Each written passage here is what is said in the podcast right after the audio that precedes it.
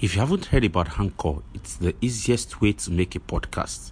So let me explain to you how it works. Anchor is free. This creation tool that they are creation tools that allow you to record and edit your podcast right from your phone or computer. Anchor will distribute your podcast for you so it can be heard on Spotify, Apple Podcast, and a lot of other platforms. Here is the interesting thing you can make money from your podcast with no minimum listenership. It's everything you need to make a podcast. So, what are you waiting for? Download the free Anchor app or go to anchor.fm to get started. I hope you enjoy this. Once again, download the free Anchor app or go to anchor.fm to get started. Caring for a loved one with dementia poses many challenges for families and caregivers. People with dementia from conditions such as Alzheimer's diseases, and other related diseases have a progressive brain disorder that makes it more and more difficult for them to remember things, think clearly, communicate with others, or even take care of themselves. In addition, dementia can cause mood swings and even change a person's personality and behavior.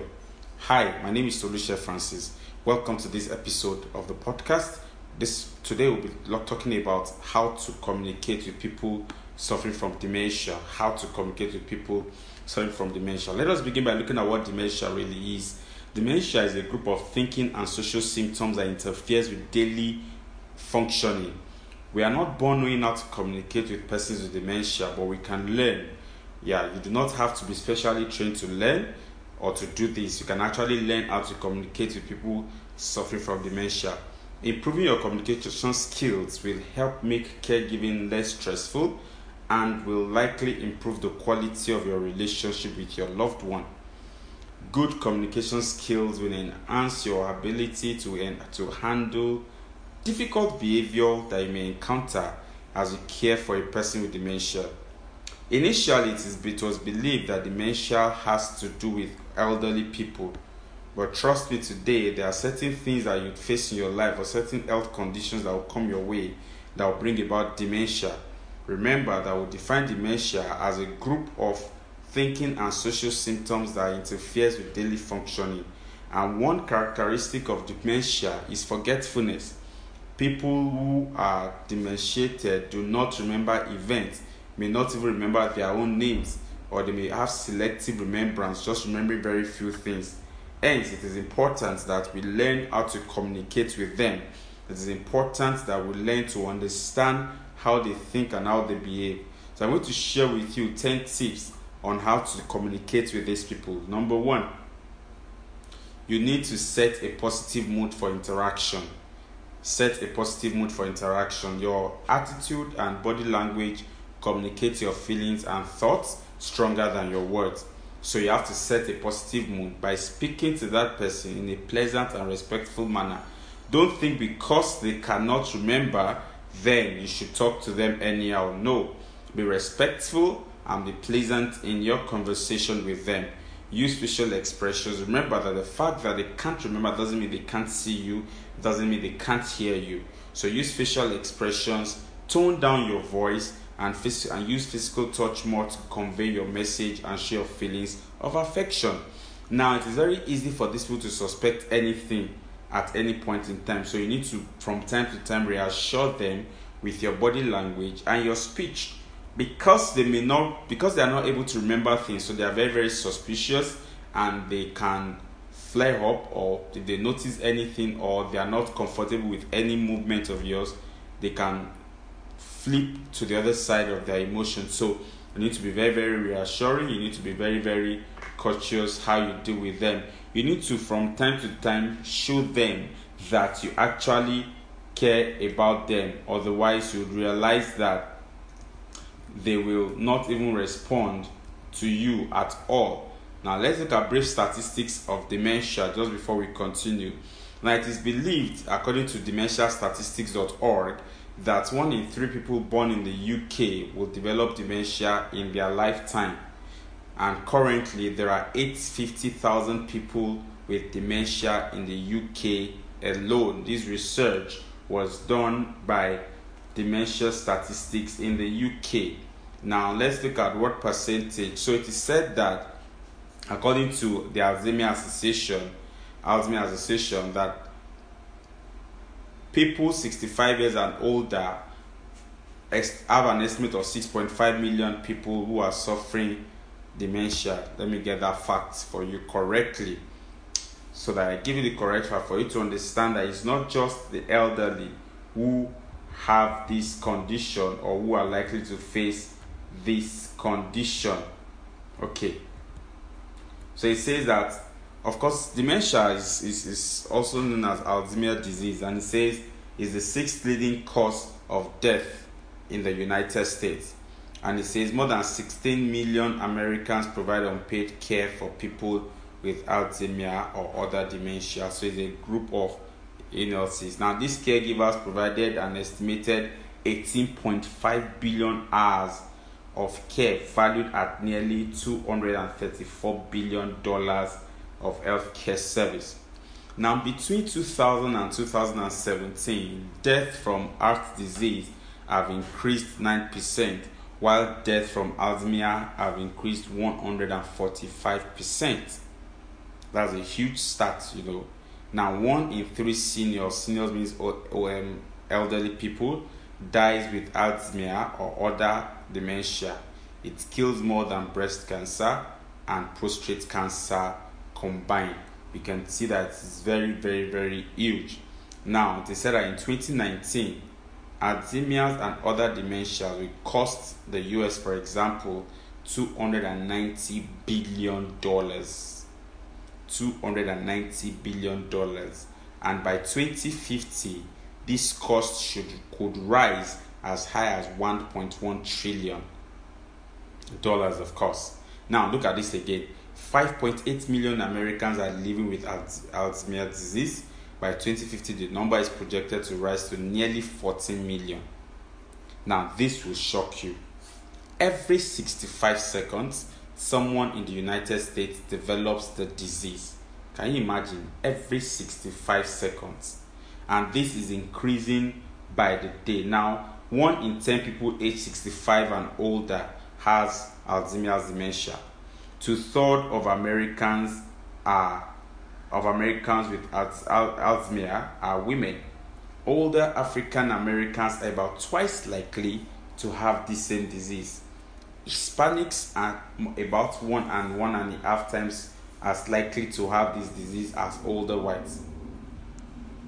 So you can really see, so you can see that this is a very, very huge figure that cannot be pushed aside.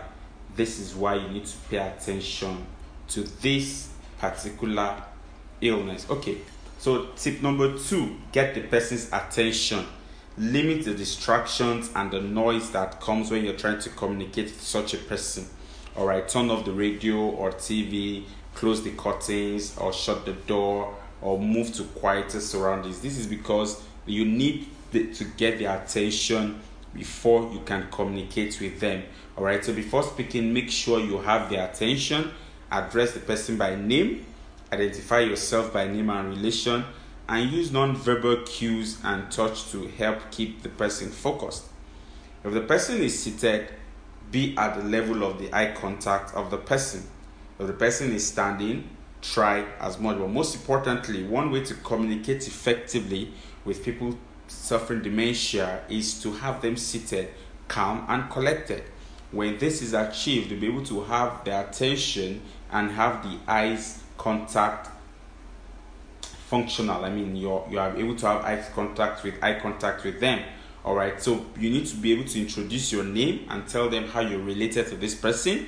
If you're a caregiver, let them know you're a caregiver. If you're a sister, brother, father, mother, whatever relationship you have with such a person, let him or her know. All right. You need to address the person by name. If the person is Cynthia, say Cynthia or James or Alan, such that they know that you actually have a form of relationship with them. You are not just a stranger.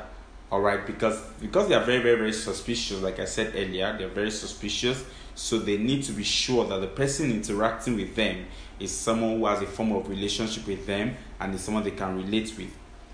Tip number three state your message clearly. Be as clear as possible. Be as simple as possible in your conversation with them.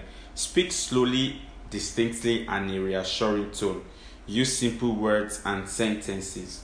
Refrain from raising your voice higher or louder.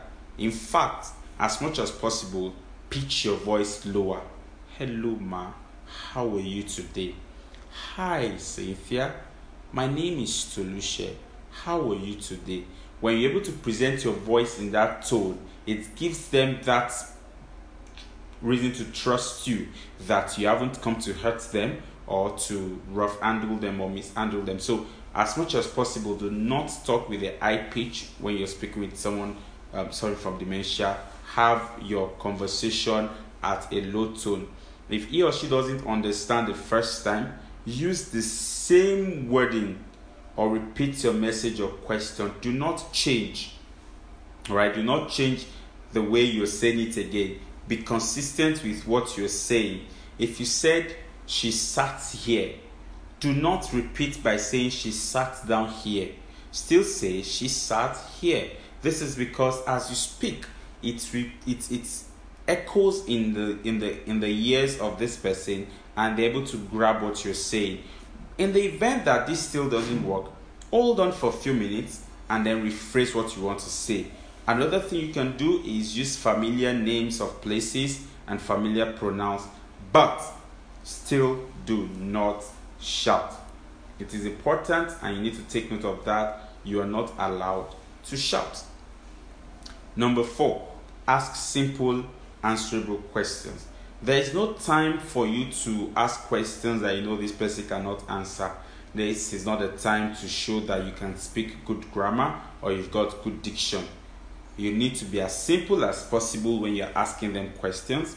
Ask one at a time, and those with yes or no answers work very best. Do not ask questions that require them to say long sentences. How are you? Fine. Have you eaten? Yes. Do you want to sleep? No. Those kind of questions are very easy to answer. Refrain from asking open ended questions or questions that require that they pick so many choices. So, for example, you could ask, Would you like to wear your white shirt or your blue shirt? Better still, show the choices white, blue. Visual prompts and cues help clarify questions and can guide with responses.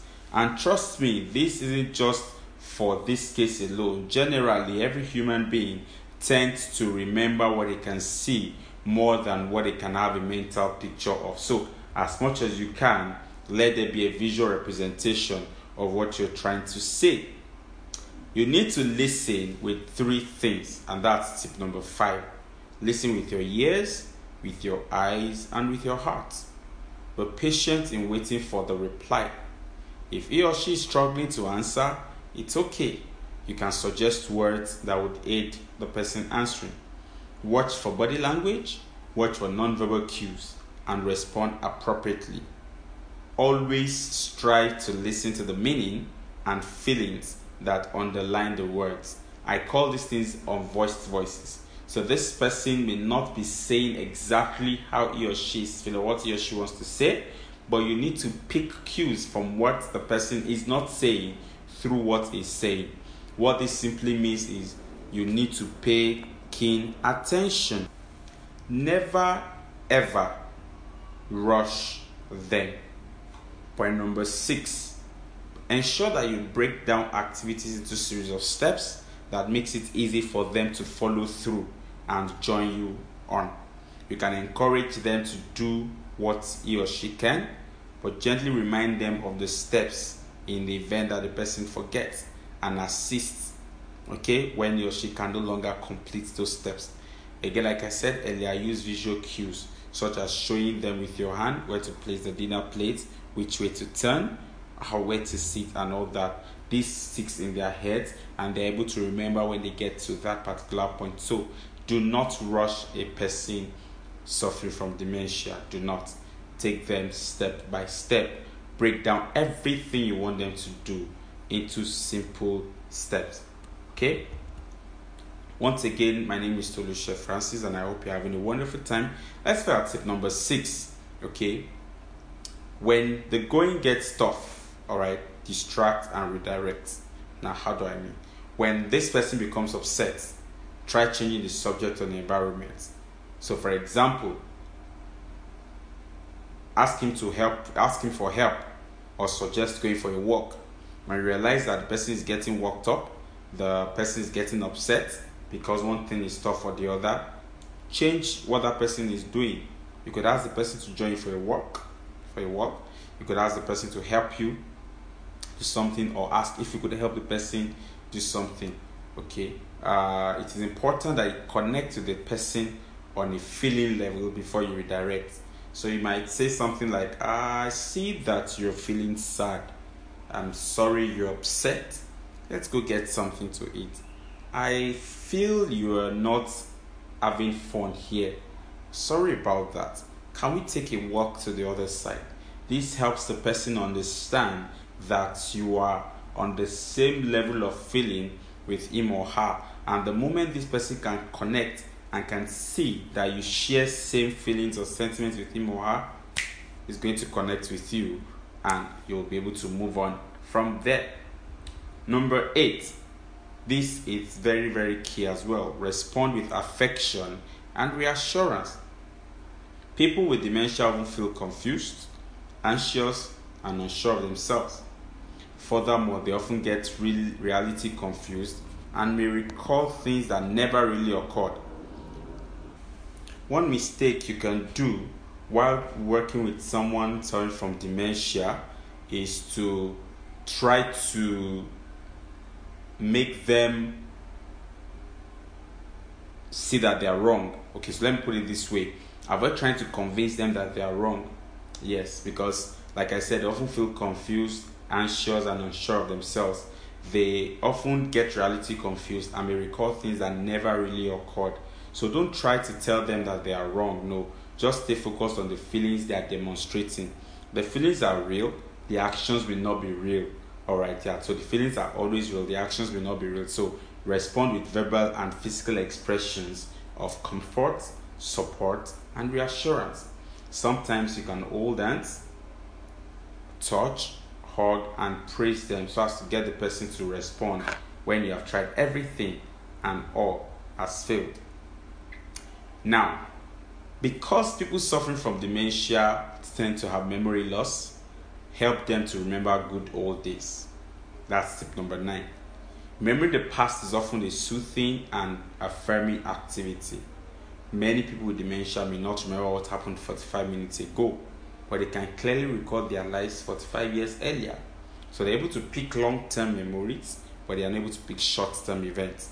Therefore, avoid asking questions that rely on short term memory, such as asking what they had for lunch or asking when last they saw their husband or their spouse, as the case may be.